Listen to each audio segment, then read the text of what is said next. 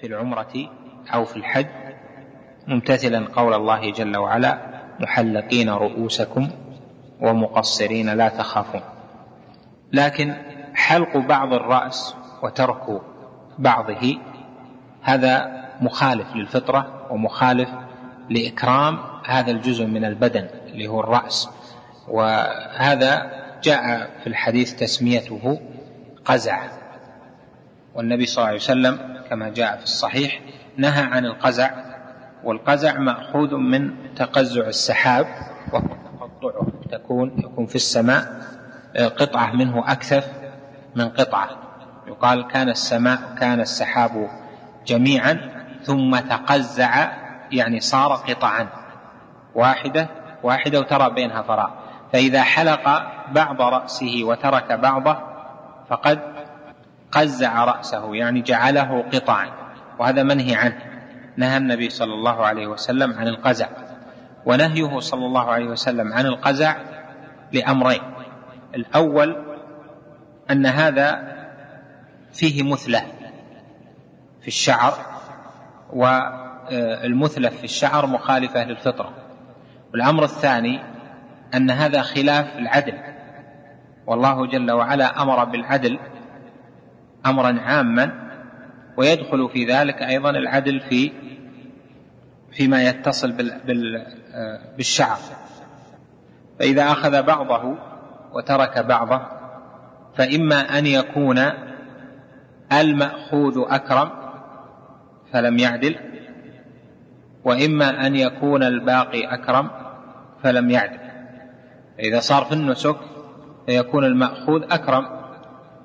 المأخوذ هو الأفضل فإذا أخذ بعضه وترك بعضه فإنه لم يعدل. وكذلك إذا أبقاه في غير النسك فإن فإنه لم يعدل في ذلك. فهذان مأخذان في النهي عن القزع.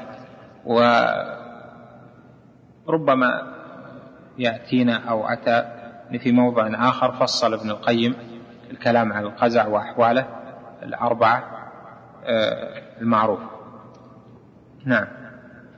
التقصير الشديد يدخل إذا قصر بعضا يعني مثلا هذه يقصرها شديد وهذا يصير مرتفع هذا هذا يدخل في القزع المنهي عنه أو يحلق جزء من هنا ويبقي بعضه هذا كله داخل فيه ومثله مثله قد يكون فيه أيضا تشبه أو مشابه. نعم. لا إذا كان لحاجة هذا ما يدخل فيه. إذا كان ثم حاجة آه، فلا يدخل فيه. لأنه محتاج إلى هذا محتاج إلى. ها؟ نعم. إيه نعم. النهي للتحريم. نعم.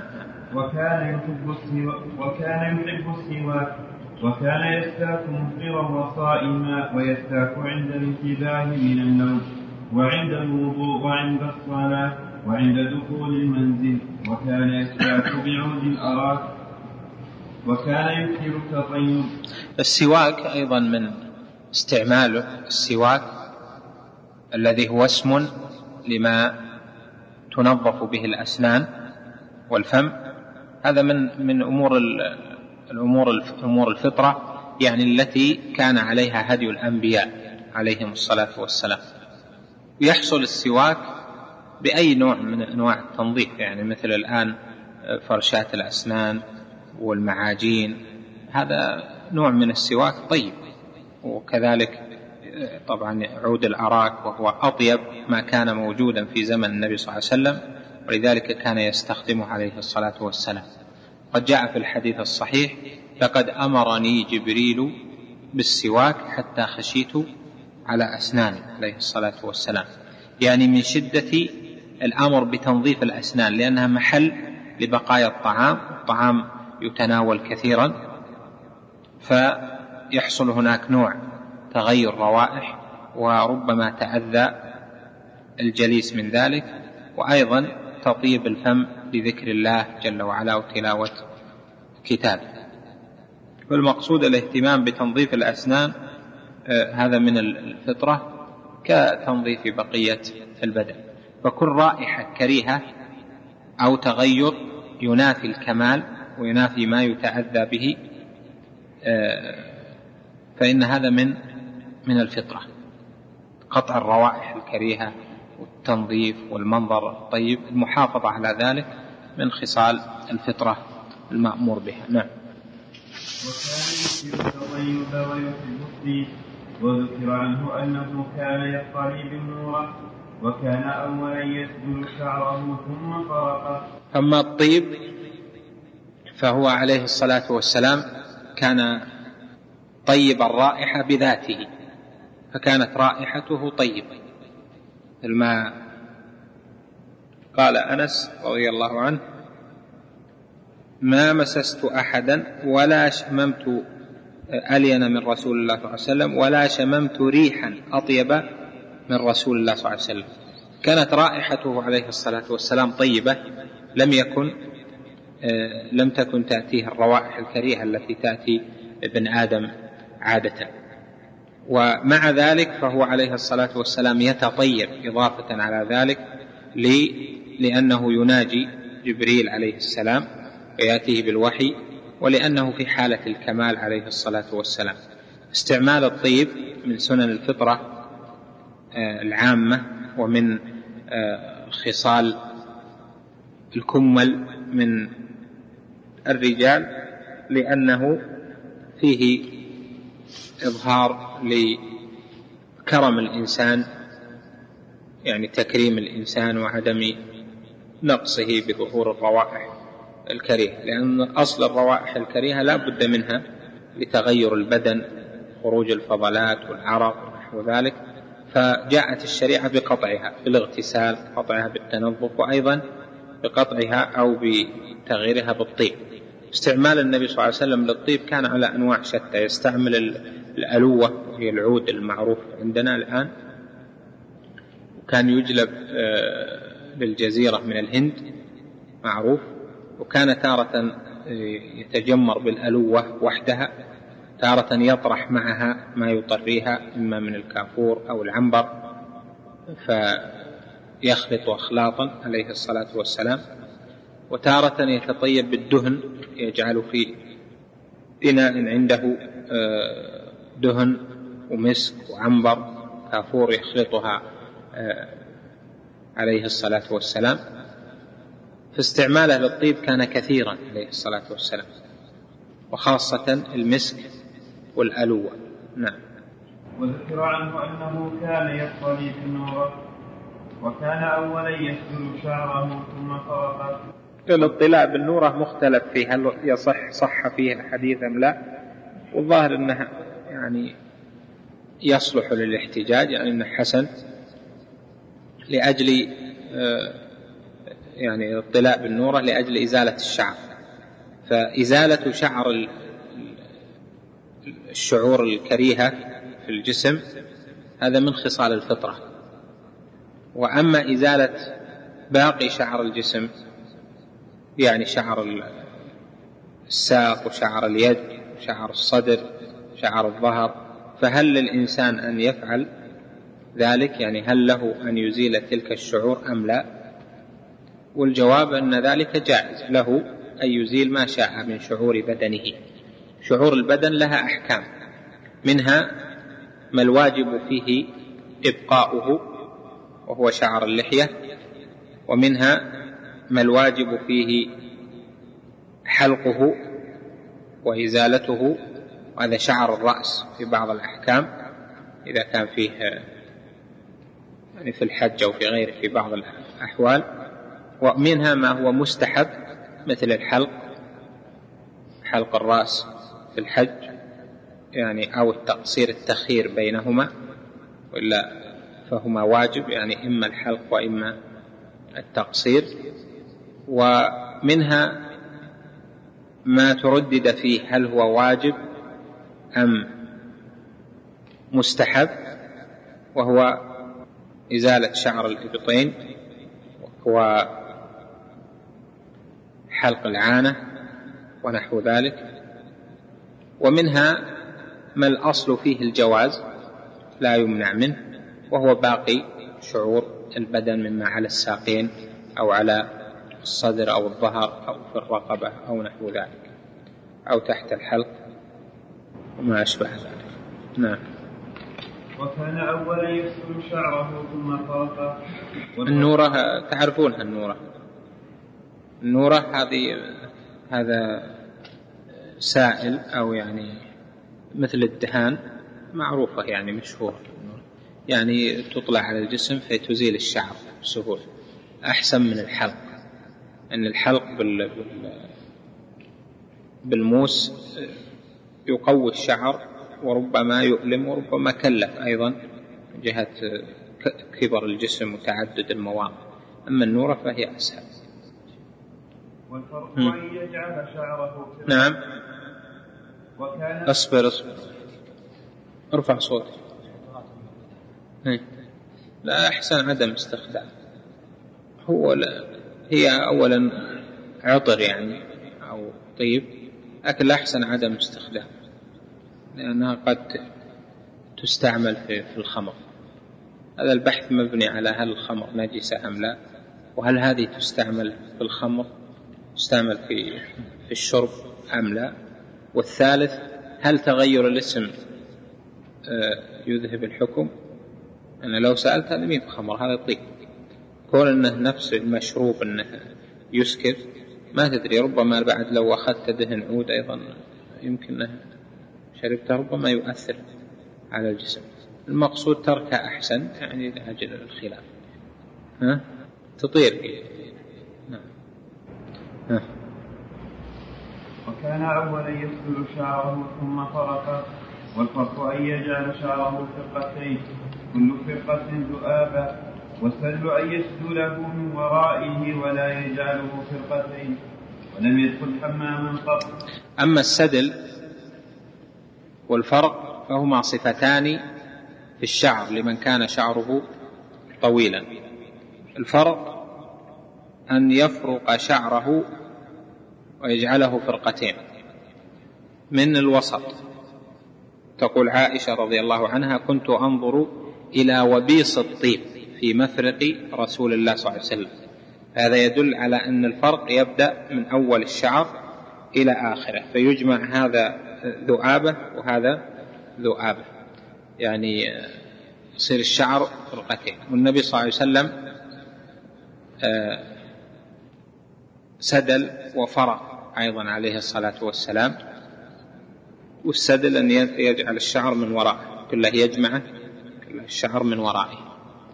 وربما صار الشعر جزء منه هكذا إذا لم يتمكن ويسدل الباقي من ورائه يعني بمعنى أنه لا يجمع إلى أعلى بل يسدل الجميع خلفه. والنبي صلى الله عليه وسلم سدل وفرق ولم يدخل حماما قط ولعله ما رآه بعينه ولم يصح في الحمام حديث الحمام الحمام المراد به المكان الذي يكون الماء فيه حميما يعني حارا. حمام من الحميم وهو الماء الحار. وهذا من من وسائل التنظيف التي كانت في الشام في عهد الصحابة رضوان الله عليهم الحمامات الحارة آه، يجلس فيها الإنسان فترة ثم بدنه يصير طريا ثم ينظف نفسه فيكون أدعى لإزالة القدر أو الوسخ أو ما مات من الجلد. في عهد النبي صلى الله عليه وسلم في المدينة ما كان ثم حمامات فالنبي صلى الله عليه وسلم ما دخل حماما قط ولا استعمل الحمام الذي هو الماء الحار هذا. هل يجوز استخدام الحمامات والدخول فيها؟ يعني ذوات الماء الحار. بالنظر إلى أنه ماء حار لا بأس به. استخدامه للتنظيف لا بأس به.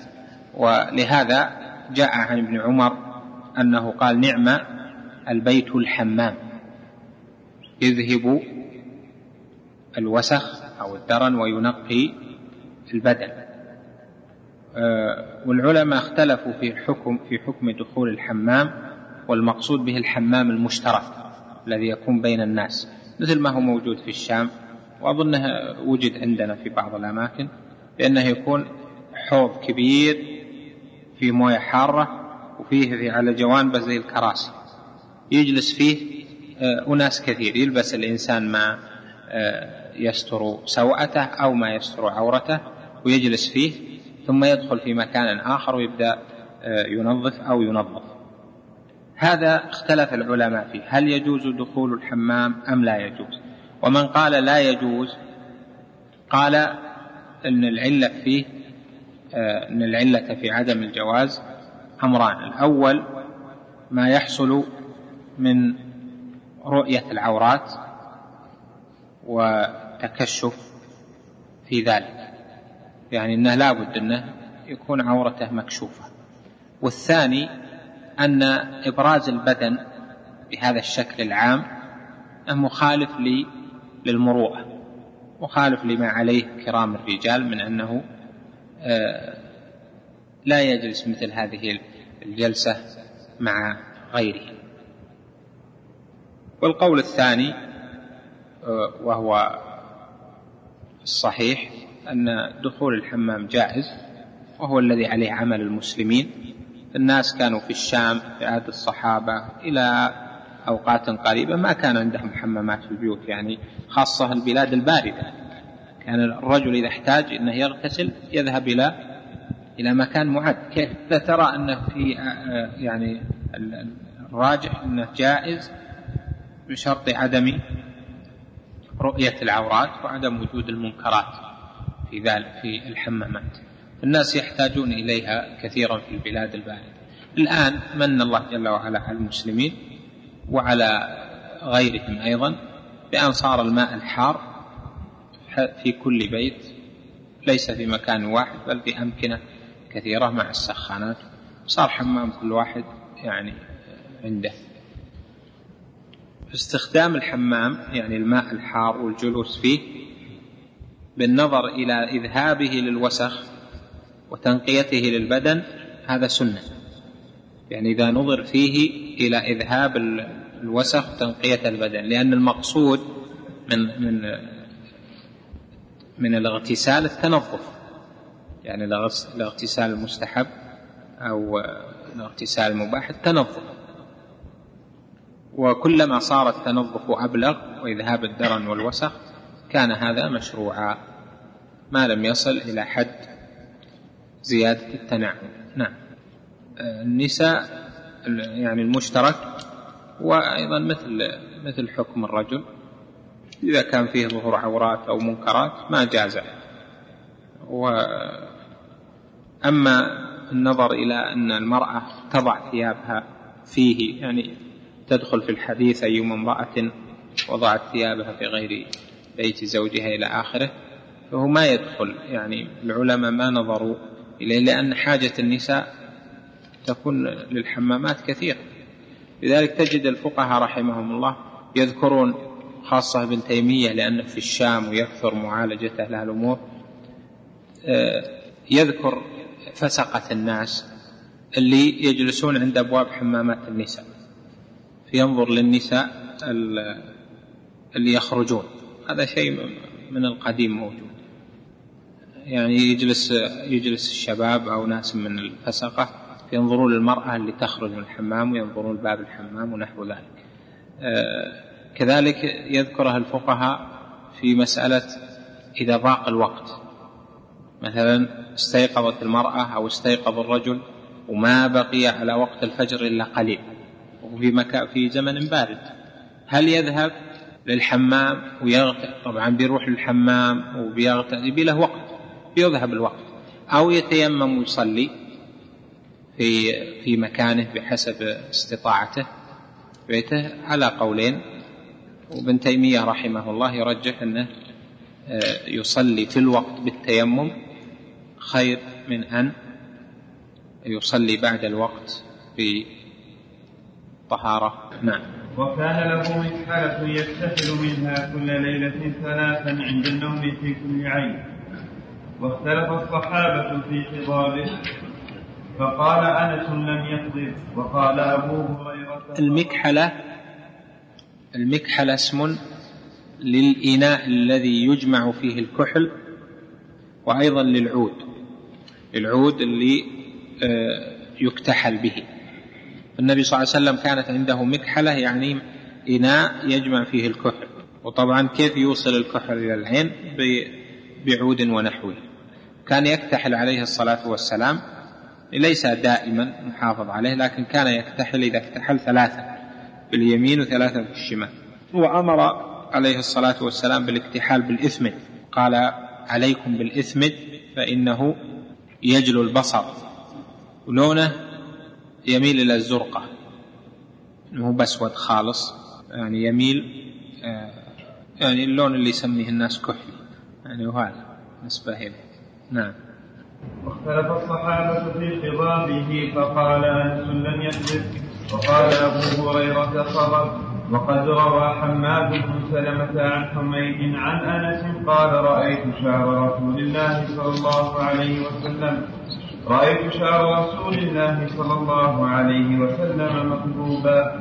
قال حماد وأخبرني عبد الله بن محمد بن عقيل. قال رأيت شعر رسول الله صلى الله عليه وسلم عند أنس عند أنس بن مالك مكذوبا وقال الطائفة كان رسول الله صلى الله عليه وسلم مما يكثر مما يكثر الطيب قد احمر شعره فكان يظن مطلوبا ولم يقبل وقال أبو رمثة أتيت رسول الله صلى الله عليه وسلم أتيت رسول الله صلى الله عليه وسلم مع ابن لي فقال أهذا ابنك؟ قلت نعم أشهد به. قال لا تجني علي ولا يجني علي. قال ورأيت الشيب أحمر. قال الترمذي هذا أحسن شيء روي في هذا الباب وأكثره لأن الروايات لأن الروايات الصحيحة أن النبي صلى الله عليه وسلم لم يبلغ الشيء. قال حماد بن سلمة عن سماك بن حرب قيل لجابر بن سمرة أكان في رسول أكان في رأس النبي صلى الله عليه وسلم شيء؟ قال لم يكن في رأسه شيء إلا شعرات في مفرق رأسه. إذا ازدهن وأراهن الدهن. قال أنس وكان رسول الله صلى الله عليه وسلم يكثر دهن رأسه ولحيته ويكثر القناع كأن ثوبه ثوب زيات وكان يحب الترجل وكان يرجل نفسه تارة وترجله عائشة تارة وكان شعر خضاب آه، النبي صلى الله عليه وسلم آه، ربما اختضب. فالصحيح أنه عليه الصلاة والسلام ربما خضب شعره وأثبت ذلك أنس رضي الله عنه وهو خادم النبي صلى الله عليه وسلم. والخضاب معناه هو إصلاح الشعر بأدهان مختلفة وهذا الإدهان ليس للون ليس لغرض اللون قد يكون لغرض اللون يعني جنس الادهان قد يكون لغرض اللون وقد يكون لغرض إصلاح الشعر وتسكينه وتزييته بأنواع الأدهان. والنبي صلى الله عليه وسلم لم يكن ذا شيب في الشعر بل توفي عليه الصلاة والسلام وفي لحيته ورأسه شعرات بيضاء قليلة عليه الصلاة والسلام. فاذا استعماله عليه الصلاة والسلام للخضاب لم يكن لأجل تغيير لون آه، شعره عليه الصلاة والسلام بل كان لغرض إصلاح الشعر شعر اللحية وكان عظيم اللحية كث اللحية جدا عليه الصلاة والسلام. وكان أيضا كثير التطيب في اللحية ولهذا آه، الشعرات التي كانت عند أنس كان فيها حمرة فتنازعوا. هل هذه حمرة الخضاب أو حمرة الطيب لأن كان عليه الصلاة والسلام يتطيب بالعنبر كثيرا وبالأخلاط وهذه لها حمرة إذا بقيت في الشعر. الصحابة رضوان الله عليهم بعده استعملوا هذه الخصلة فكانوا يخضبون فقلما وجد صحابي إلا وهو يخضب سواء كان لغرض إصلاح الشعر أو لغرض تغيير الشيب وكان كثيرا ما يكون الخضاب إما أحمر أو أصفر.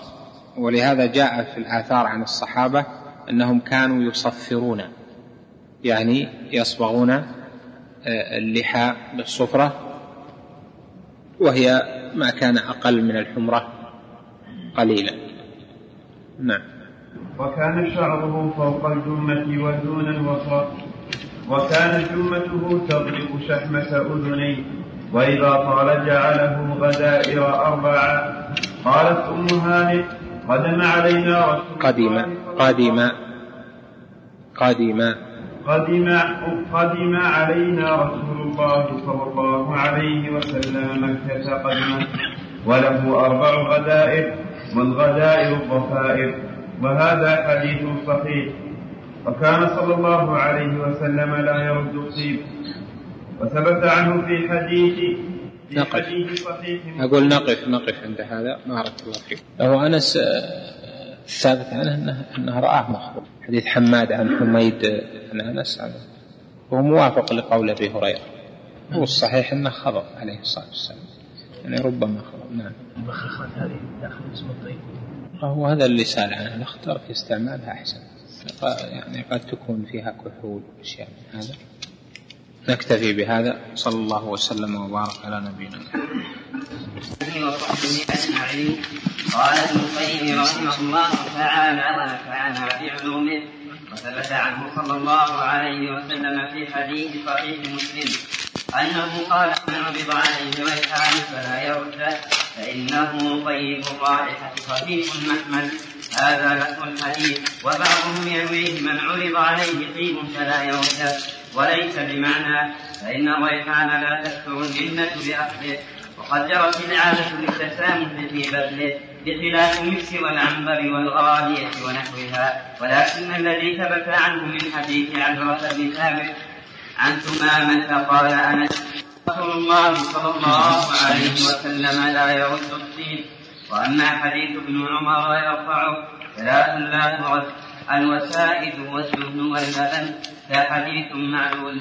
رواه الترمذي وذكر علته ولا أكثر الآن ما قيل فيه إلا أنه من رواية عبد الله بن مسلم بن جندب. عن أبيه عن ابن عمر. ومن مراسيل أبي عثمان النهدي. قال قال رسول الله صلى الله عليه وسلم إذا أعطي أحدكم الريحان فلا يرده فإنه خرج من الجنة. وكان لرسول الله صلى الله عليه وسلم حفة يتطيب منها وكان أحب الطيب إليه المسك وكان يعجبه الفاغية قيل وهي نور الجنات فصل في هديه صلى الله عليه وسلم في فصل الشارع الحمد لله. وبعد الطيب من سنن الأنبياء وحافظ عليه رسول الله صلى الله عليه وسلم فعلا منه وتحصيلا وأيضا حثا لأمته عليه في مواطن الاجتماع والعبادات وفي غيرها. وبذل الطيب تارة يكون فيه منة أو رغبة في العوض أو تكرم وتارة يكون بلا ذلك. فإذا كان مما لا منة فيه ولا طلب عوض ونحو ذلك فهذا السنة واضحة في النهي عن رده. وأما إذا كان ثم منة فيه فإنه له أن يرد الطيب لحصول المنة أو للتعرض للعلو أو نحو ذلك. وهذا ما يحمل عليه حديث من عرض عليه ريحان فلا يرده لأن الريحان نبت ينبت وريحه طيب وغصن يقطع وفيه الرائحة وينبت في المدينة كثير من قديم. فهو خفيف المحمل طيب الرائحة سهل ليس له قيمة يعني الناس بعضهم يمن على بعض بها أو يتفضل بعضهم على بعض بها فهذا يلزم عدم رد. وكذلك الطيب الذي اجتمع عليه الناس الذي لا يخص به أحد الذي يدار على مجلس أو آه، يكون لأناس كثير في المسجد أو في مقام في وليمة أو نحو ذلك هذا أيضا يلزم عدم رده اتباعا لقوله عليه الصلاة والسلام فلا يرد. الصواب أن الحديثان صح أن الحديثين صحيحان. حديث من عرض عليه ريحان فلا يرده كذلك من عرض عليه طيب فلا يرده النبي صلى الله عليه وسلم أيد ذلك لأنه كان لا يرد الطيب عليه الصلاة والسلام والناس يتسابقون إلى إكرامه عليه الصلاة والسلام وإلى الزلفى لديه. أما إذا كان أمرا مخصوصا بفلان فيه نوع تكرم أو الناس العادة أنهم إذا أهدى فلان لفلان أن الآخر أيضا يهدي إليه. أنه بيظل مثلا أهدى له مثلا طيب ب 400 500 ريال ب 1000 ريال أو ربما أكثر من ذلك. فتعارف الناس على أنه الآخر يعني يلزمه أو يكون فيه أن هذا أهدى إليه لابد يهدي إليه لابد يقدم له شيء لأن التهابي مشروع ولعلو النفس برد الهدية. أما إذا كان يسيرا أو كان للناس عامة فهذا ما يلزم ردها وكان مما ليس فيه منة ونحو ذلك. ليس فيه منة يعني مثل من الأدنى للأعلى.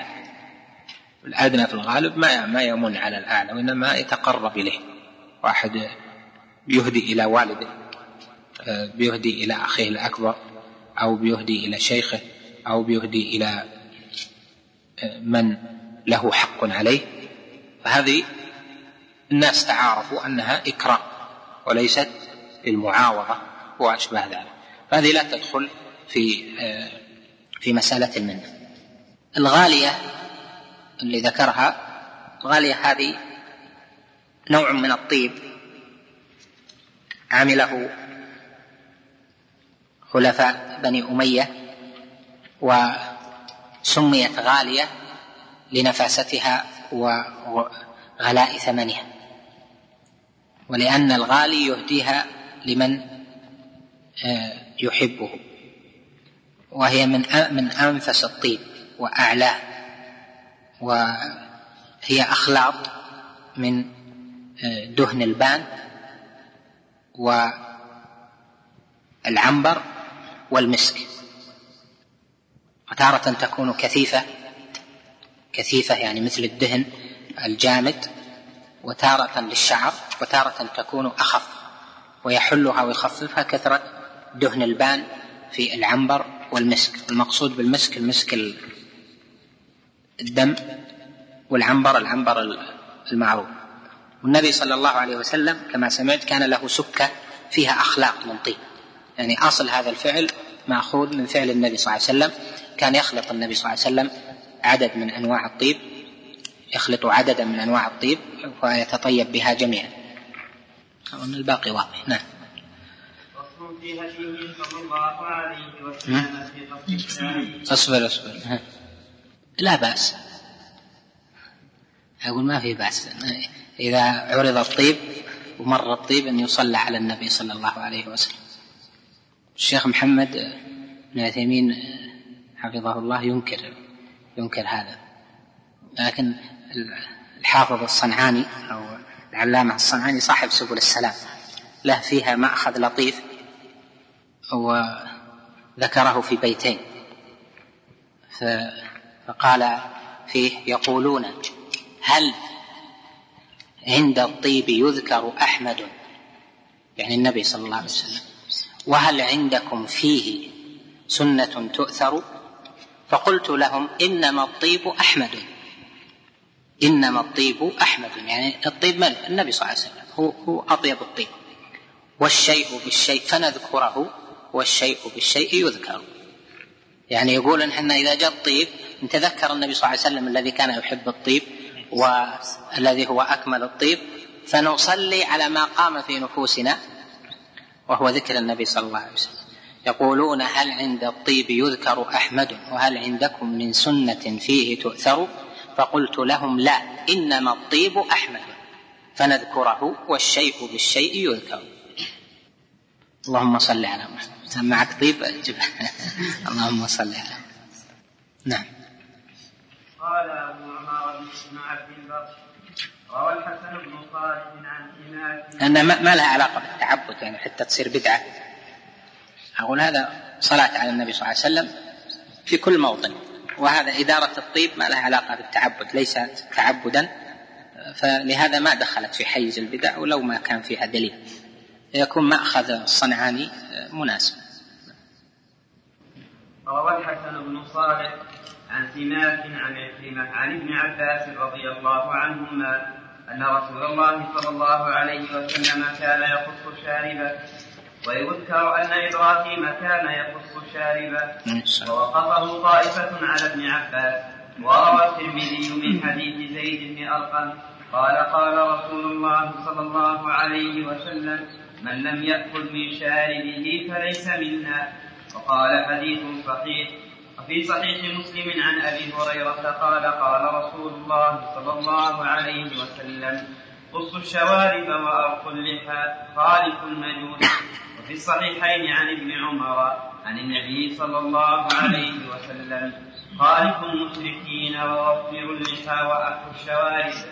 وفي صحيح مسلم عن أنس قال وقف لنا النبي صلى الله عليه وسلم في قص الشارب وتقليم الأظفار. ألا نترك أكثر من أربعين يوما وليلة. واختلف السلف في قص الشارب وحلقه أيهما أفضل. قف هنا قص الشارب سنة ثبتت من فعله عليه الصلاة والسلام وكذلك جاءت عن فعل الأنبياء قبل. وقد جعلت من خصال الفطرة يعني التي كان يحافظ عليها الأنبياء عليهم صلوات الله وسلامه وقص الشارب واجب إذا كان يكثف بحيث يدخل يعظم كفعل أهل التكبر أو كفعل أهل الجفا والبادية أو يدخل إلى الفم. ولهذا قوله عليه الصلاة والسلام في حديث زيد بن أرقم من لم يأخذ من شاربه فليس منا يدل على عدم استئصال الشارب وعلى أن الواجب الأخذ منه لا أخذ الشارب كله أن فيه من التبعيضية من لم يأخذ من شاربه فليس منا فدل حديث زيد بن أرقم هذا وهو حديث جيد قوي يعني الإسناد على أن الأخذ من الشارب واجب ودل على الوجوب أن النبي صلى الله عليه وسلم أمر بقص الشوارب فقال قصوا الشوارب وأعفوا اللحى أحفوا الشوارب وأرخوا اللحى. وهذا يدل على وجوب قصه.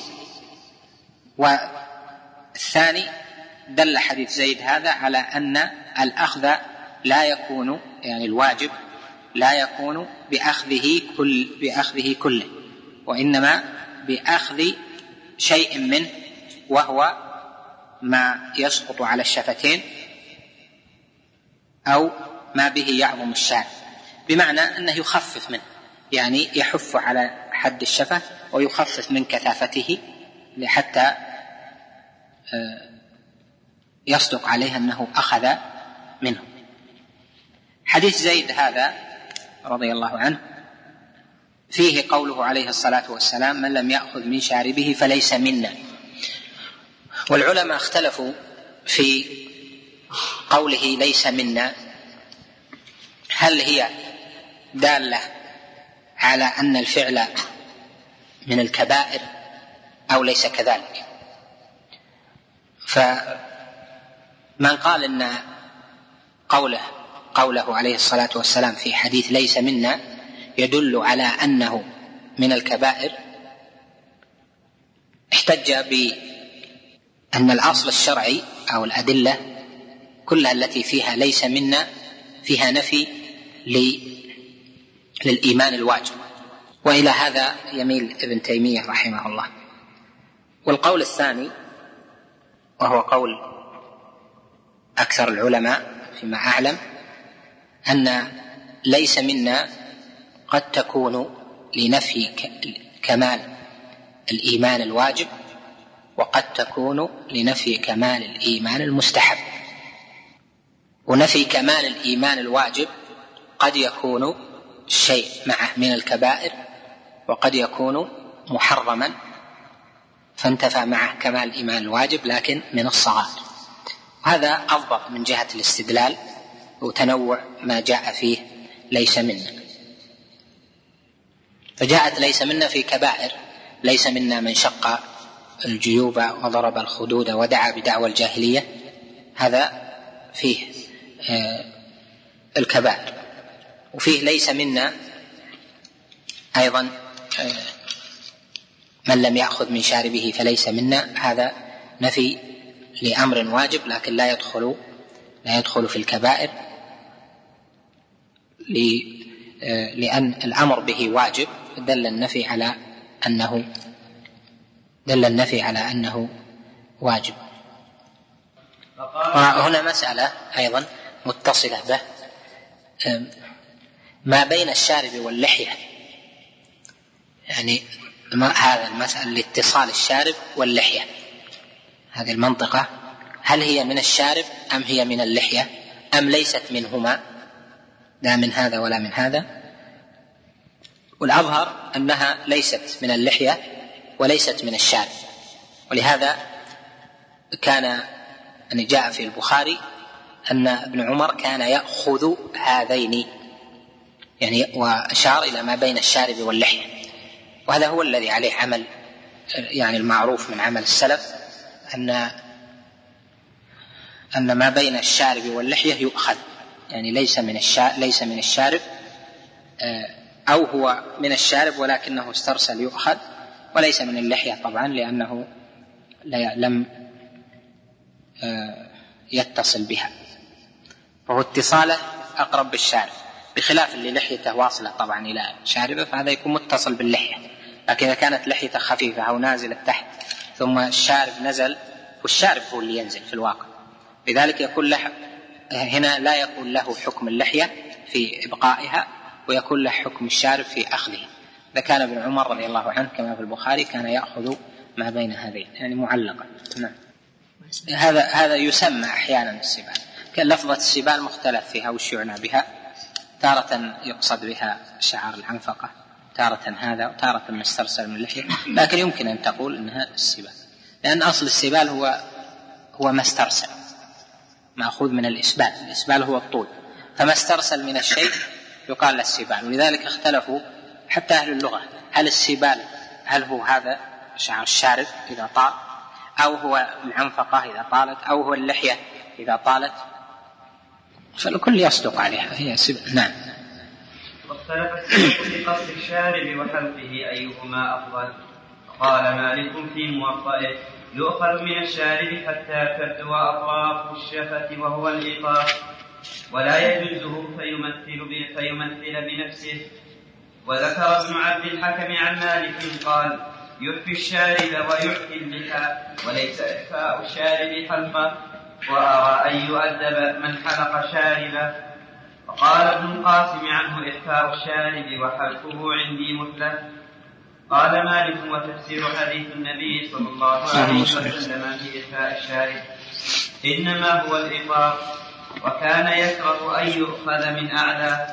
وقال أشهد في حلق الشارب أنه بدعة وأرى أن يوجع ضربا من فعله. قال مالك وكان عمر بن الخطاب إذا كربه أمر نفخ نفخ فجعل رجله بردائه وهو يدخل شاربه.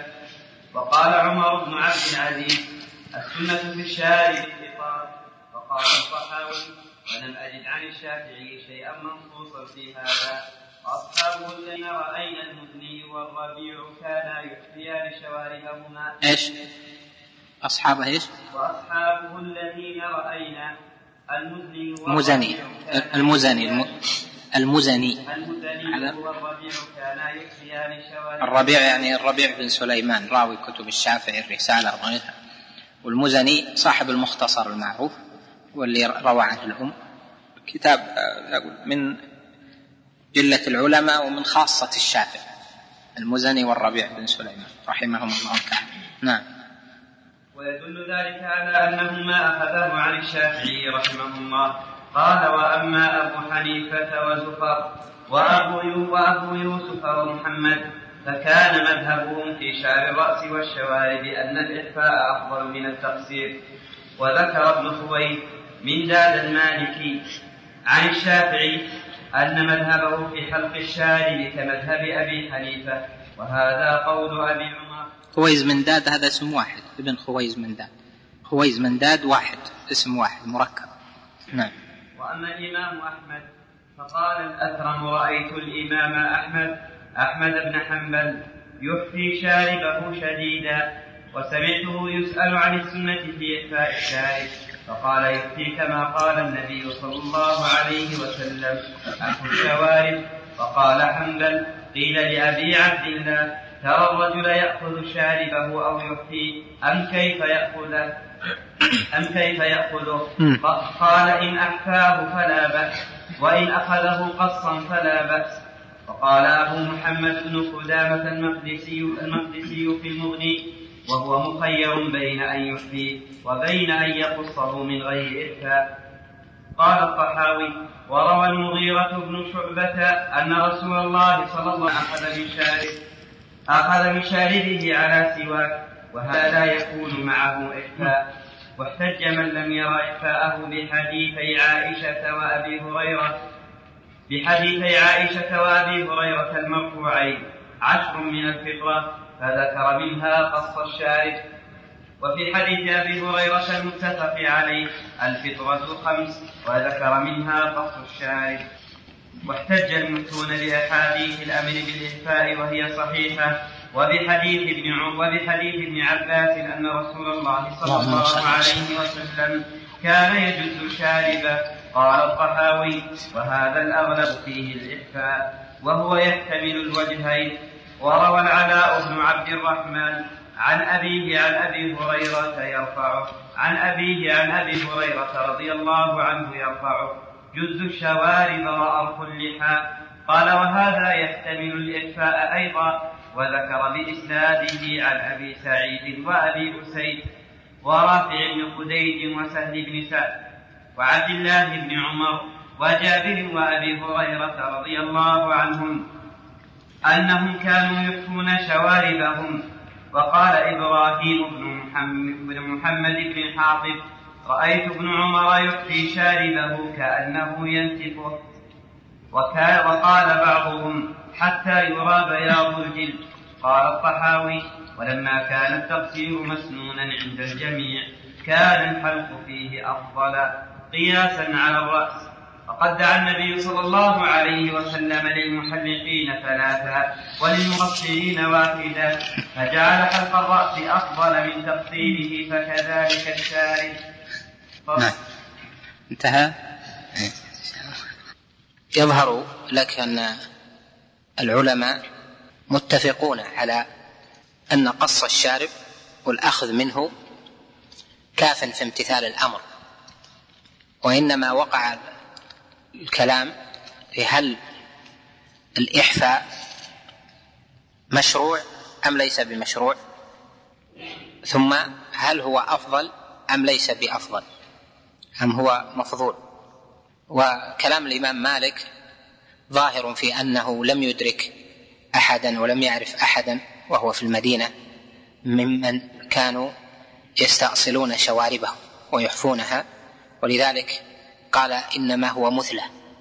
وحلق الشارب في من يتأمل فيه نوع تمثيل كما قال الإمام مالك لأن بالنظر إلى من حلقوا الشوارب شديدا حلقوها يعني أحفوها شديدا أو حلقوها شديدا فإنه يظهر منه عدم مناسبة ولا يناسب كل أحد ولهذا كان كلام الإمام مالك واضحا من جهة النظر إلى هيئة الهيئة هيئة الوجه إذا بعد حلقه. ولهذا قال هو مثله وقال هو بدعة إلى آخره. وكلام الإمام أحمد في أنه رضي رحمه الله أحفى وقص يدل على التخيير بين هذا وهذا. وأما ما جاء عن ابن عمر رضي الله عنهما في أنه كان يقص كان يحفي شاربه شديدا فيما ورواه آه، إبراهيم شو اسمه بن محمد بن ابن حاطب. فهذا كأنه محمول على أنه في الحج أو العمره لأن الرواية الثانية المعروفة عن ابن عمر أنه كان يقص آه، من شاربه. وعمر رضي الله عنه الخليفة الراشد كان يبقي شاربه وكانت كانت أطرافه تعظم فربما فتلها إذا غضب. يعني آه، لمسها ووضعها بين إصبعيه. هذا كله يدل على أن من قال أن الإحفاء بمعنى الحلق أنه ليس بجيد. لأن كلمة أحفى هذه ليس لها حد محدود في الاستئصال أو في التخفيف شديدا. ولهذا ينبغي أن تفسر كلمة احفو الشوارب بما ورد في خصال الفطرة لأنها قص الشوارب آه، أو يعني في الرواية الثانية قص الشوارب واعفو اللحى. كذلك بما ورد في خصال الفطرة أن منها قص الشوارب أو قص الشارب سواء في حديث الفطرة عشر أو في الفطرة خمس كلها فيها لفظ قص الشارب. وهو الذي كان عليه الصلاة والسلام يعني ثبت أنه كان يعمله عليه الصلاة والسلام أنه كان يقص شاربه. أما حلق الشارب فلم يثبت عنه عليه الصلاة والسلام ولا إحفاؤه شديدا أيضا لم يثبت عنه عليه الصلاة والسلام. ولا أعرف أيضا الحلق روي عنه عليه الصلاة والسلام. فتحصل من ذلك أن آه، الإحفاء بمعنى الحلق أنه لا يأتي فهما بالأدلة وإنما المراد اللي جاء الأمر به الإحفاء في حديث أحفو الشوارب وأرخوا اللحى وفي الحديث نفسه جاءت الرواية الأخرى قصوا الشوارب وأعفوا اللحى. والثاني حديث زيد بن أرقم من لم يأخذ من شاربه فليس منا. والثالث ما جاء من أفعال كبار الصحابة رضي الله عنهم كعمر وغيره من أنهم كانوا يبقون شواربهم.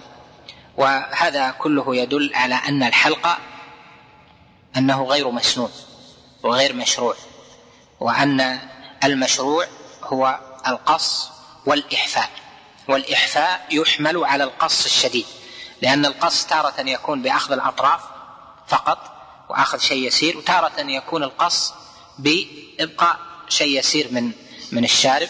لكن واضح أن الرجل له له شارب. أما حلقه هذا ليس بمشروع لأنه كما قال الإمام مالك لم يعني بدعة ولم يعرف أحدا عليه.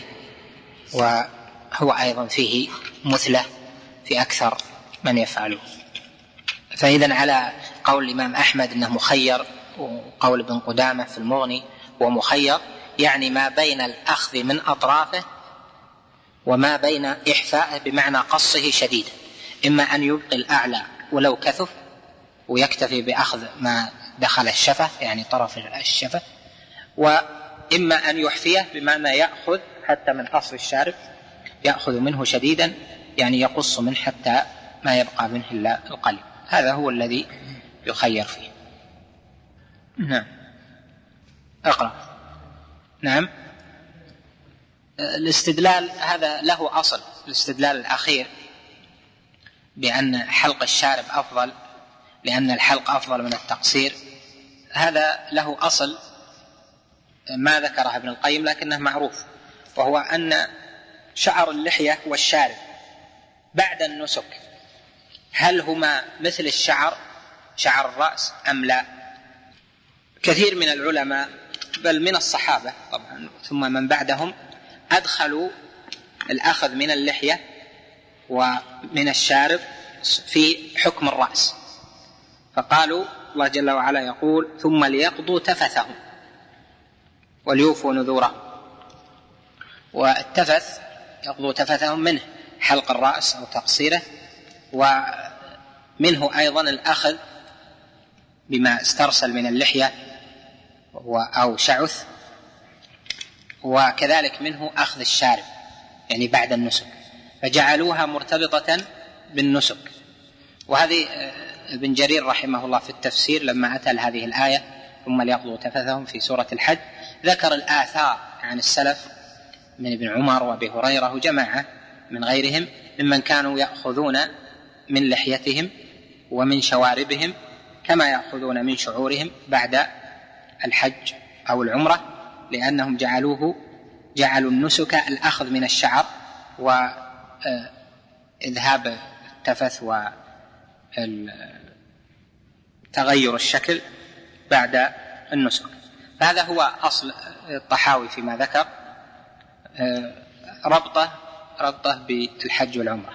المقصود أنه كما أنه في الحج والعمرة الحلق أفضل حلق الرأس فكذلك الشعر الذي أذن بأخذه وهو الشارب يكون الحلق أفضل من القص. هذا استنتاج منه. لكن هذا يعارض طبعا بأن النبي صلى الله عليه وسلم ما صح عنه أنه فعل بشاربه ولا بلحيته بعد النسك شيئا من ذلك. هذا بحث آخر. لكن من الصحابة من فهم هذا وهم عدد. ذكرهم ابن جرير رحمه الله في التفسير عند آية الحج. لكن القياس يعني في غير الحج والعمرة ليس واردا انتهى الفصل. نكتفي بهذا. بارك الله فيك. كلها واحد. كلها واحد. طبعا كلما قل التوسع كل كان يعني يؤجر عليه العبد. إذا تركه لله. ما في شك يعني. الزهد الزهد وترك المباحات لمن تركه لله وهو لا ينفعه في الآخرة. هذا أفضل. لأن العلماء اختلفوا في الزهد. إيش تعريف الزهد؟ الأخ يسأل يقول هل المقصود ترك مباح واحد أم ترك كل المباحات؟ هذا مرتبط بمسألة الزهد. كلما تقلل الإنسان من التوسع في المباحات إذا صحت نيته وكانت هذه المباحات لا تعينه في الآخرة إنما هي للدنيا للاستمتاع فتركها أفضل لمن قوي عليه لكنه هل كلام ابن تيمية يختلف عن هذا؟ فيه. لأن الكلام على النهي هل ينهى أو مجرد الترك أفضل؟ آه وهذا مرتبط بأصل وهو الزهد. ما هو؟ الزهد الذي أمر به أو مدح به أهله وأمر به أمر به النبي صلى الله عليه وسلم. راجعه إلى نفسيته. يعني عدم فقه الزهد أنك تترك كل شيء وإلى آخره وتأخذ بالقليل. آه، والعلماء لهم عدة تعريفات للزهد وأنسبها قول ابن تيمية شيخ الإسلام أن حقيقة الزهد المشروع هو كلام فقيه. يعني كلام فيه خلط ما بين السلوك والفقه. ما بين السلوك الذي يقصد منه. أن العبد يتقرب إلى ربه جل وعلا ويتخفف من الدنيا وكذلك من الفقه الذي تحقيق المقاصد الشرعية تحصيل المصالح ودرء المفاسد. قال حقيقة الزهد المشروع هو ترك ما لا ينفع في الآخرة من المباحات. ترك ما لا ينفع في الآخرة من المباحات. يعني إن في مباحات تركها ترك حقيقة الزهد ترك ما لا ينفع في الآخرة من المباحات يعني الشيء اللي ما ينفع في الآخرة تركه هذا زهد. لكن إذا كان هذا المباح ينفع في الآخرة وتركه تركه لا ينفع تركه ينفع في الآخرة فهذا يصبح من الزهد.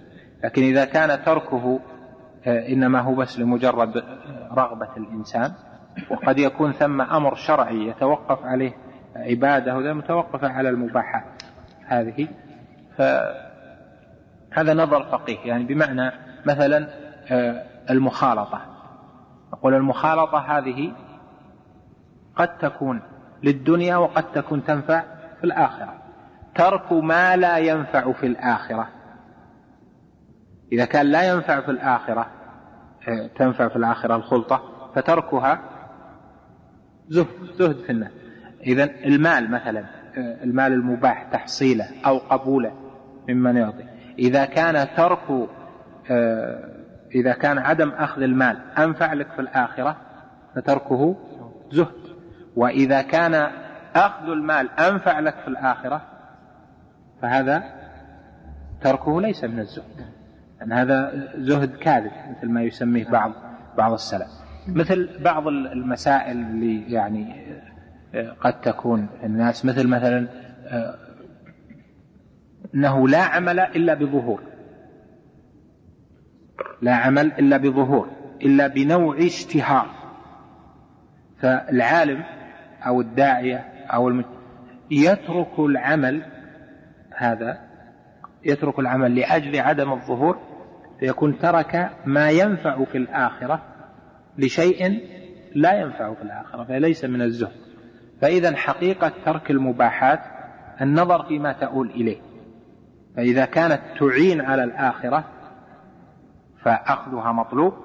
إذا كانت لا تعين في الآخرة فهنا يأتي الزهد. من تركها فهو مأجور ومن لم يتركها فأخذ بالرخصة يعني فيها ساعة.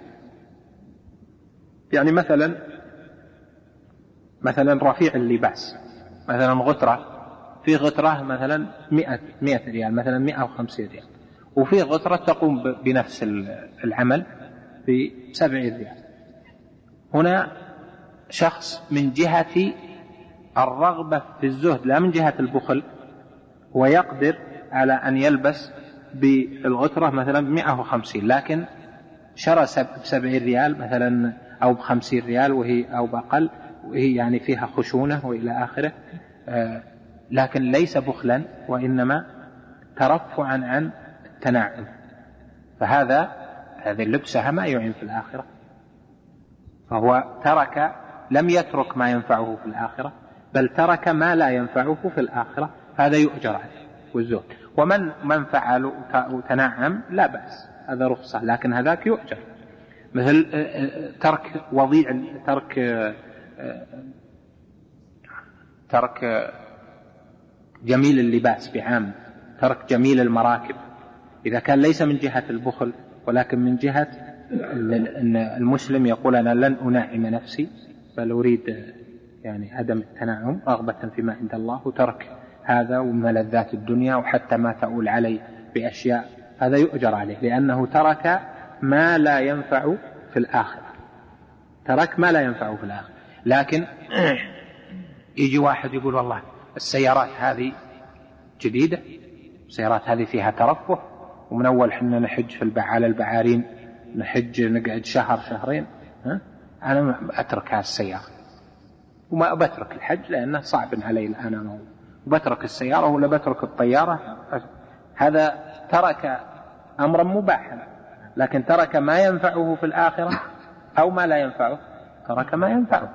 هذه وسيلة تنفعه في الآخرة. فإذا قال أنا بزهد ماني براكب السيارة ولا أني بحاج ولا مسافر لكذا ولا لأنهم هذه أمور ترفيهية فيها فيها يعني رفاهية ونحو ذلك. هذا في الواقع زهد غير محمود هذا زهد كاذب. لأنه ترك صحيح ترك التنعم لكن هذا التنعم ليس مقصودا لذاته هذا وسيلة إلى إلى شيء آخر. وهذا له أمثلة كثيرة في حياة الناس. يعني مثلا المسجد. المساجد الأصل أنها غير مفروشة. أن نصلي على الحصبة أو على رمل مثل ما فعل النبي صلى الله عليه وسلم. كان مسجده على هذا النحو. لكن نقول هذا هو الأصل. فإذا بنصلي على على الأرض بنصلي في مسجد فيه رمل وفيه حصى نقول هذا هو الأصل. لكن هنا ترك هذه هل ينفع في الآخرة أو لا ينفع؟ إذا جاء الناس الآن وهم معتادون في بيوتهم على الفرش الناعمة وعلى أنهم يصلون على أشياء مفروشة ثم جاء على شيء فيه رمل توسخ ثيابه وبيجي فيه وهو ما تعود وجبهته بينفي عنه إيش؟ بينتفي عنه الخشوع. نعم. ليس لن تكون صلاته آه، كصلاته لو لو حصل. فإذا هذا المباح تركه لم ينفعه في الآخرة بل فعله ينفع في الآخرة بتحصيل الخشوع. وهذا من جنس أنواع المباحات. فإذا مسألة الزهد والمباحات تارة ينظر إليها صاحب السلوك والزهد المجرد فيفعل لنفسه أشياء قد لا تسلم له وهذا أكثر ما يحمل من فعل الصالحين والزهاد في زمن السلف والأزمنة المتأخرة وتارة يفعلها الفقيه العالم هذا هو الذي يزن الأمور بميزانه الشرعي قرأ لما أتى عند الإخلاص والفرق والناس الحين أنت تعلمني يعني تسأل ولا تبينا نعاقبه؟ لأن ترى فيها جهتين تبينا نعاقبه ولا تسأل؟ ها؟ من الجهتين أجل علمنا باسمه باسمه واسم المسجد اللي فتح الميكروفون وكبر تكبير جمع هذه بدعة. أقول هذه بدعة يجب عقاب يجب منتشرة. يعني بالميكروفون يكبر. لا ما هو الداخلي الخارج في الداخلي والخارج هذا يكبر والناس يكبرون. حتى الله من يريد الإعلام يا غد العيد. كان هكذا أقول طيب هذا جيد. نعم. يعني لما أتى عند الإخلاص والفلق والناس وقف الإمام ثم استقبل قبلها بعد السلام ودعا والناس خلف. هذه اللي اللي قال فيها الإمام مالك هذه بدعة. قال المالكية نصوا على أنها بدعة. دعاء الختم إذا كان بعد الصلاة يعني بعد الصلاة يقوم يدعو أو يبقى في مكانه ويرفع يديه ويدعو الناس يأمنون. هذا هو البدعه هو اللي ما فعلها أحد من السلف. نعم إلى هذا هذا فعل. نص عليه. شوف ابن الحاج في المدخل نص عليه إنه من البدع ان الإمام مالك أنكره المالك. سواء إذا قام كان له صورتان في الزمن الأول. بعد السلام إذا فرغ من يعني ختم القرآن كمل صلاته ثم بعد ما يفرغ من الصلاة يسلم يقوم الإمام ويرفع يديه ويدعو يقوم الناس ويدعون وراءه. هذا بدعة. لأنه لم يؤثر عن أحد. ليس له عليه أصل شرعي ولم يؤثر عن أحد من السلف ولا الآئمة أنهم أجازوا هذه الصورة. والثاني أنه يجلس مستقبل القبلة ويدعو بعد السلام هذا أيضا ها؟ الإخلاص والفلق والناس بعد الصلاة يعني القيام يقرأ في الصلاة. إيه. هو هذا. هذا من جنسه. هذا احتيال يعني من جنسه. الأصل الشرعي في الختمة أن النبي صلى الله عليه وسلم كان يدعو قبل الركوع في النوازل. الدعاء قبل الركوع مكان الدعاء قبل الركوع أو نقول قبل الركوع مكان للدعاء. النبي صلى الله عليه وسلم دعا قبل الركوع. فإذا هذا الموطن موطن دعاء. في أي دعاء فيما له أصل شرعي. مثل النوازل مثل القنوت قنوت الوتر عند من يقدمه وأشباه ذلك. صح عن ابن مسعود رضي الله عنه عن أنس آه، أنهم قال أنهما قال لقارئ القرآن عند ختمه دعوة مستجابة. وقولهم لقارئ القرآن عند ختمه دعوة مستجابة يحمل على الرفع لأنهم ما يجتهدون في هذا أن بعد القرآن دعوة مستجابة. دعوة مستجابة يعني يجيب الله الدعاء في هذا الموطن وهذا لابد فيه من توقيف. ما يمكن يجتهد فيه هو. لذلك حمله العلماء على الرفع. قال هذا له حكم الرفع. فقوله عند ختمه هذا يشمل يشمل إذا ختم داخل الصلاة وإذا ختم خارج الصلاة. ولهذا خارج الصلاة كان أنس إذا ختم جمع أهله وأولاده ودعا بهم. في داخل الصلاة هنا هل يشرع أو لا يشرع؟ نقول النبي صلى الله عليه وسلم لم يختم به القرآن بهم القرآن حتى نقول أنه ختم وترك. تكون من البدع لو ختم وترك لكن لم يختم بهم القرآن. فلهذا تدخل عند عموم عند ختمه مثل ما قال الإمام أحمد يروي فيه أهل المدينة عن عثمان يعني الختم داخل داخل الصلاة. وكان يفعل العلماء والأئمة في مكة آه، من وقت السلف وقال الإمام أحمد أدركت سفيان والشافعي وكذا يصلون في مكة ويدعون بختم القرآن إلى آخره. فإذا قوله عند ختمه عند ختمه ينظر هنا عند الختم هل هو موطن للدعاء؟ في الصلاة ولا ليس موطن للدعاء؟ هو موطن للدعاء اللي هو قبل الركوع. فلهذا شبه إجماع من العلماء أو هو إجماع إلى ما قبل يعني سنين قليلة يعني ولا ينقض الإجماع. سماحة الشيخ من باب التا يعني التورع يقول شبه إجماع. يقول شبه إجماع على فعلها على فعل الختمة وما أعلم أحد خالف فيها. وخاصة أئمة السلف يعني اللي يؤخذ منهم العقيدة والعمل والسلوك سفيان الثوري سفيان بن عيينة والشافعي وأحمد وأصحابه والأئمة منهم ابن تيمية وابن القيم وإمام الدعوة وأبناءه إلى وتلامذته من أئمة الدعوة كلهم على على فعل السلف في هذا ولم يحكم أحد على أنها أن هذا محدث أو بدعة أو ما يسوق إلى آخره. وأصله الشرعي مثل ما ذكرت لك واضح. فإذا يفرق ما بين مسألة يعني فعل هذا اللي هو ما بعد الصلاة وما دلت الأصول عليه وهو فعله في داخل الصلاة.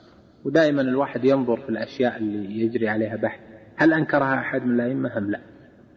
يعني اللي يجي يقول ختمة بدعة. طيب من أنكرها؟ من أئمة السلف؟ ما فيها أنكر الصورة اللي هي كانت موجودة في مكة في عهد مالك والشافعي من أنكر هذه الصورة؟ ما في أحد. والإمام أحمد يقول يروي فيه أهل المدينة شيئا عن عثمان. يعني أرجعها للأصل وكان أهل مكة يفعلونه ورأيت سفيان وفلان وفلان يصلون معه. بعض الأئمة يجتهد ويجعلها في الوتر. وهذا خالف عند ختمه يعني فصل. والوتر دعاء للقنوت ما هو دعاء للختم؟ لهذا من عدم الفقه جعله في الوتر. الإمام أحمد سأله الفضل بن زياد قال اجعله في الوتر؟ قال لا. إذا قرأت قل أعوذ برب الناس وأكملتها فادعو فارفع يديك وادعو قال أطيل؟ قال نعم. يعني أطول من القنوت يعني دعاء القنوت قنوت الوتر دقيقة دقيقتين. اللهم اهدنا فيمن هديت. وهو عظيم. دقيقتين. الناس الآن توسعوا وأطالوا. دعاء الختمة يعني أربع دقائق خمس دقائق. دعاء بجوامع الدعاء. الناس أطالوا الآن دعاء القنوت وأطالوا دعاء الختمة. ولهذا التبس يعني صار فيها أشياء يمكن التبست على البعض. قالوا أنها هذه فيها وب... يعني المظهر صار فيه شيء. لكنه لو أخذت بأصولها الشرعية يعني بدون تطويل هذا التطويل الزائد مع أنه ما فيه ما يمنع منه لأنه موقع دعاء لكن البقاء والمحافظة على الأصل أولى. يعني الدعاء خمس دقائق مثل ما كان علماء نجد يفعلونه. يعني خمس دقائق بالكثير يعني سبع دقائق إذا طول مرة وتعبوا الناس. نعم. العلم ما يفوت بالأربعين. والأنبياء أكثرهم بعث وهو في الأربعين. النبي صلى الله عليه وسلم أوحي إليه وهو في الأربعين وجاءت العلوم فالأربعون سن الكمال سن الإدراك وسن معرفة الأمور وفهم فهم الأشياء. فهذا السن مناسب. ما يقال أنه سن سنتهى آه، فيه الطلب. الثاني أن اللي بلغ سن الأربعين من الله جل وعلا عليه بمعرفة أفضل الطرق للقربة لأنه فعل الآن وصل إلى سن يبحث يعني عما يقربه إلى الله جل وعلا. خلاص انتهى سن الشباب. الآن سن الخوف. بعد الأربعين هذا سن الخوف. فهو يبحث عن أنفع شيء له. أنفع ما يحصله العلم والدعوة إليه. ما دلت عليه سورة العصر. إلا الذين آمنوا. إن الإنسان لفي خسر. إلا الذين آمنوا وعملوا الصالحات وتواصوا بالحق وتواصوا بالصبر. لابد من إيمان وهو العلم ثم عمل ولا بد من تواصي بالحق. فإذا هو يعلم ويعمل. يعلم ما تيسر خاصة أصول العقيدة توحيد وأصول السنن والبدع. الآيات معرفة تفسيرها ثم بعد ذلك يدعو بما علم ما يحط نفسه إمام وفي كل شيء يتكلم لا اللي علمه يعلمه وله فيه أجر عظيم عظيم لأن أصول الشريعة تراها قليلة فإذا ركز الإنسان خاصة بالأربعين عنده إدراك أكثر من إدراك الصغير إذا ركز وعلم أشياء وتصورها جيدا ونقلها للناس تنفعه الثالث تأمل أن عددا من العلماء ما طلبوا العلم إلا عن كبر ما طلبوه صغارا طلبوه عدد منهم وهو في سن الأربعين بدأ يطلب وصار من العلماء. وهذا لو يعني لو جمعتهم شفت أنا كنت جمعت منهم عدة أسماء لكن يعني بحث من ملح العلم في من طلبوا العلم بعد الكبر بعد الكبر يعني إما في الخمس وعشرين ست وعشرين أو ما فوقها. يعني مو في الشباب يعني بدأوا. ما فات شيء. أقول ما فات شيء الحمد لله. ماذا أفضل العبادات. الورع متعلق بالمشتبهات. والزهد متعلق بالمباحات. يعني في التعريف الاصطلاحي. أما في الشرع فالزهد يعم حتى الزهد عن المحرم. الزهد الواجب الزهد عن المحرم. لكن الزهد اللي يتكلمون عنه ويتفاضل فيه الناس هذا الزهد اللي هو عن المباحات وأما الورع فإذا صار فيه مشتبهات فمن حديث النعمان ومن ترك الشبهات فقد استبرأ لدينه أو دينه وعرضه في الرواية فإذا الورع متعلق بإيش؟ متشابهات والله هذا حلال ولا حرام؟ هذا يجوز لي ولا ما يجوز؟ والله هذا بتركه تورعا ما يقال تركه زهدا. أما إذا قال والله هذا مباح طيب ليش ما الأكل والله طيب جدا ها؟ يعني متعود يعني ما يبغى يفتح على نفسه باب في أنه يأكل دائما إلى أن يشبع. هذا يسمى إيش؟ هذا الزهد هذا في مباح. لكن جت المشتبهات والله هل مال له يجوز ولا ما يجوز؟ هل فعل هذا يباح هل كلام دخولي فيه يصلح ولا ما يصلح؟ يجوز لي آثم عليه ولا ما؟ هنا يدخل الورع تستبرئ وتتورع وتترك. تترك الأمرين معا استبراء. هل هو كذا ولا كذا؟ تقول أنا بتبرع وأخذ بالأحوط هذا يسمى ورع أما الزهد فهو متعلق بالمباح. نعم. تعمق التكلف. التكلف. لأن العلم فيه وسوسة أيضا. مثل ما قال ابن الوزير في كتابه إيثار الحق على الخلق. يقول كما أن النية الطهارة التعمق فيها والفكر في النية وكيف ينوي وكيف يتطهر يحدث وسوسة كذلك الفكر في العلم الزائد يعطي وسوسة. العلم تأخذ بالظاهر تأخذ بالم... لكن تجي تتعمق في مسألة وتتعمق وتدقق وتدقق والإنسان ما عنده آلة تحجزه ولا عنده إدراك يحجزه في العلوم يقلبه إلى إلى وسوسة في العلوم. في الأخير قد يكون يشك. عنده شك في كل في كل العلوم. لأنه تعمق وهو ليس آه، بأهل للتعمق أو ليس مأذونا له. بعض العلماء أصابهم وسوسة في العلم. مثل ما أصابتهم وسوسة في في في الطهارة في العبادات العلم يجيه وسوسة. العالم يعني النظار والمتكلمين والفلاسفة جاءهم وسوسة. آلوا في نهاية الأمر إلى أنهم لم يعلموا شيئا. يقول كلها ظن وما ومثل وفيه بحث معروف عند الفلاسفة وعند هذا مسألة نفي العلوم. هل هناك علم أو كلها ظنون؟ عند الفلاسفة كلها ظنون. كلها ظنون ما في شيء ثابت يعني علما ها؟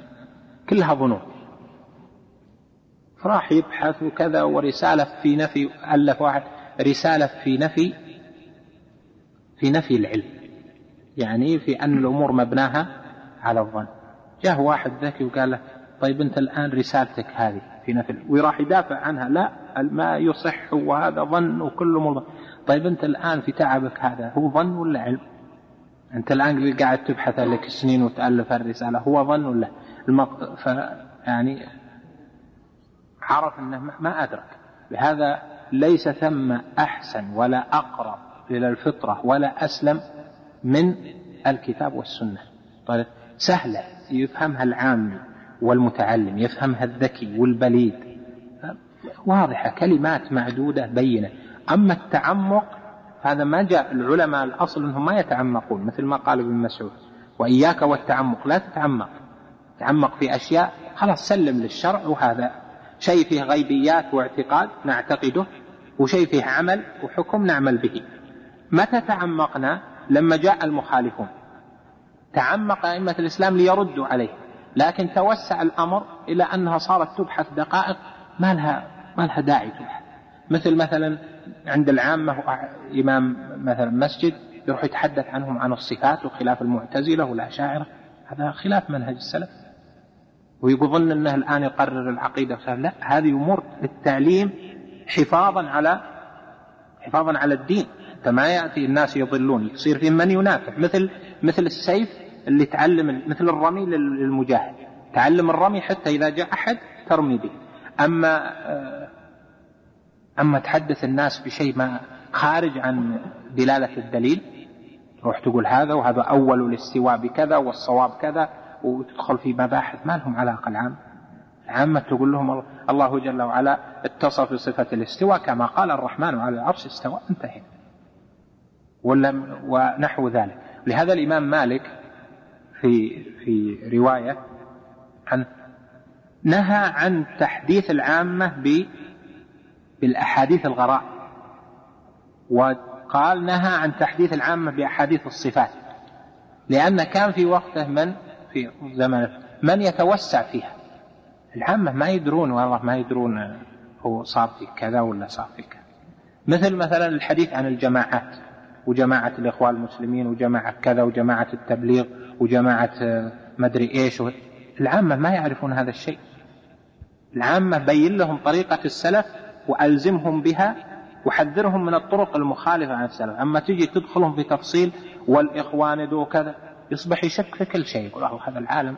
يجي ولده ولا أخوه بيرشده لشيء والله أنت ما ندري وش أنت وأنت وهي من أمر من الخير. يقول له صل ولا أنت صل. فإذا تحديث العامة بما لا يفقهون ليس من هدي السلف. مثل ما قال علي حدثوا الناس بما يعرفون. ما تعطي الشيء لا يستفيد منه لا في العلم ولا في العمل. هذا مثل السلاح للخاصة. نعم الداعية طالب العلم يعرف هذه الأشياء ويعرف حقيقة منهج السلف ويعرف كيف يواجه آه، الإخوان يعرف كيف يواجه إذا مثلا في العقائد ضلوا أو في المنهج أو آه، كيف يواجه كذا أو كيف يواجه التبليغ أو نحو ذلك إذا لكن العامة تجي تعطيهم كل شيء.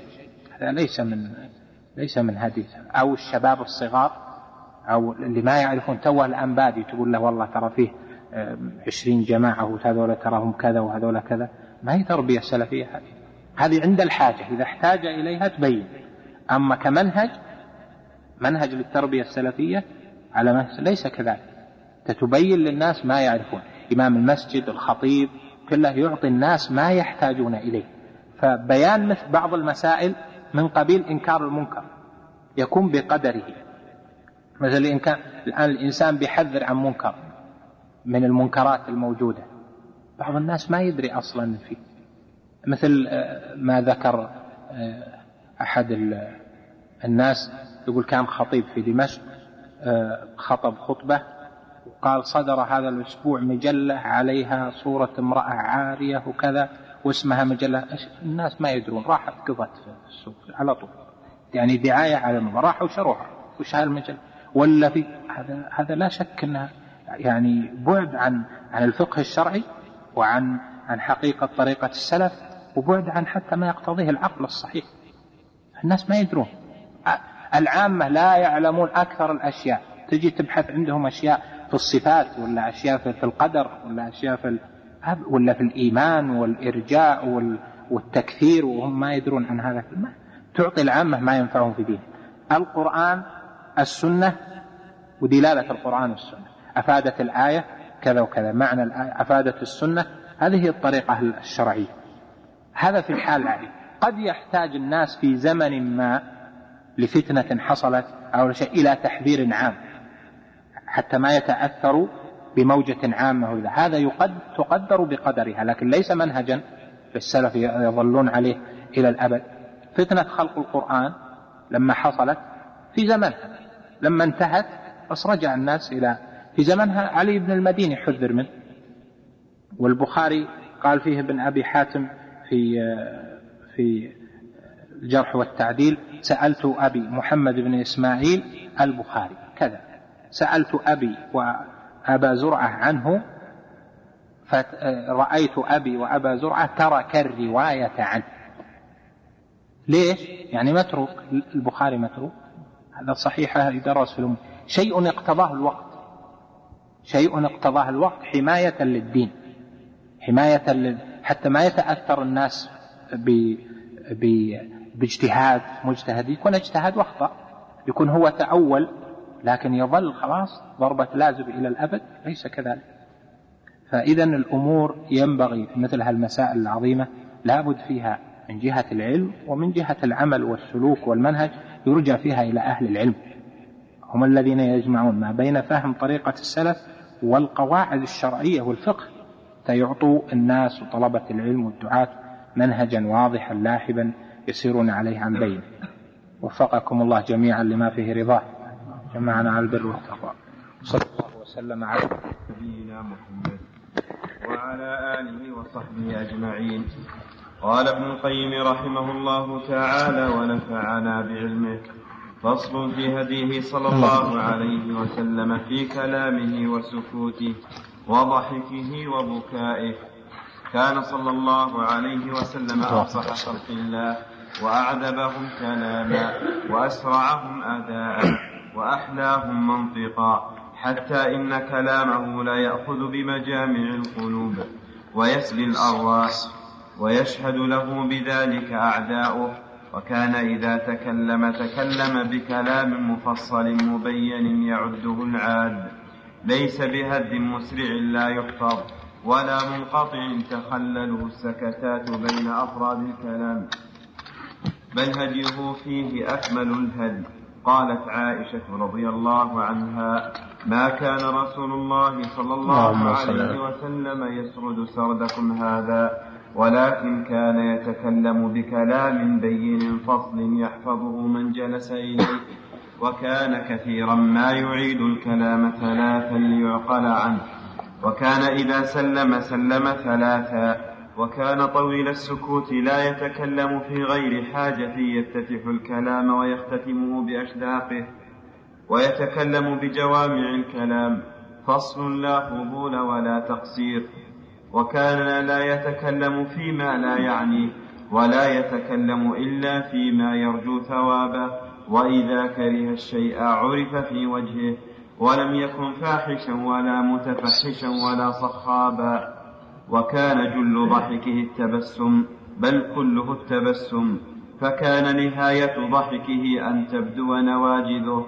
وكان يضحك مما يضحك منه وهو مما يتعجب من مثله.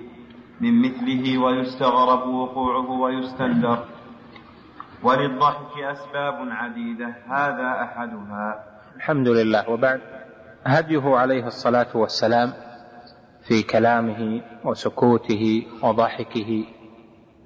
وما يتصل بذلك من تأديب ربه جل وعلا له لأنه رسول بل خاتم الأنبياء والمرسلين. بل هو عليه الصلاة والسلام سيدهم وأشرفهم وأفضلهم. وهذا يقتضي أن هديه عليه الصلاة والسلام أكمل هدي وأن دله وسمته أكمل دل وسمت وهدي وطريقة عليه الصلاة والسلام. ومن أعظم ما يدل على الهدي والسمت اللسان والكلام. لأن به التعامل لأن به التأثير على الناس. لهذا جعل الله جل وعلا هديه عليه الصلاة والسلام في كلامه وسكوته وفي ألفاظه التي يختارها وفيما يدل عليه. يعني على الألفاظ من المعاني جعل ذلك كاملا له عليه الصلاة والسلام. كان يختار من الألفاظ جوامع الكلم. قد اختصر له الكلام اختصارا وجمعت له جوامع الكلم عليه الصلاة والسلام. جوامع الكلم المراد بها الألفاظ القليلة التي تحتها معان كثيرة. هذا ما يؤتى لكل أحد بل هذا من دلائل النبوة. ومن ذلك أيضا نوع الكلام. فكان يتكلم بأطيب الكلام عليه الصلاة والسلام. أخي المستمع الكريم تابع ما تبقى من مادة هذا الشريط على الشريط التالي. مع تحيات تسجيلات الراية الإسلامية بالرياض. هاتف رقم أربعة تسعة واحد واحد تسعة ثمانية خمسة. والسلام عليكم ورحمة الله وبركاته.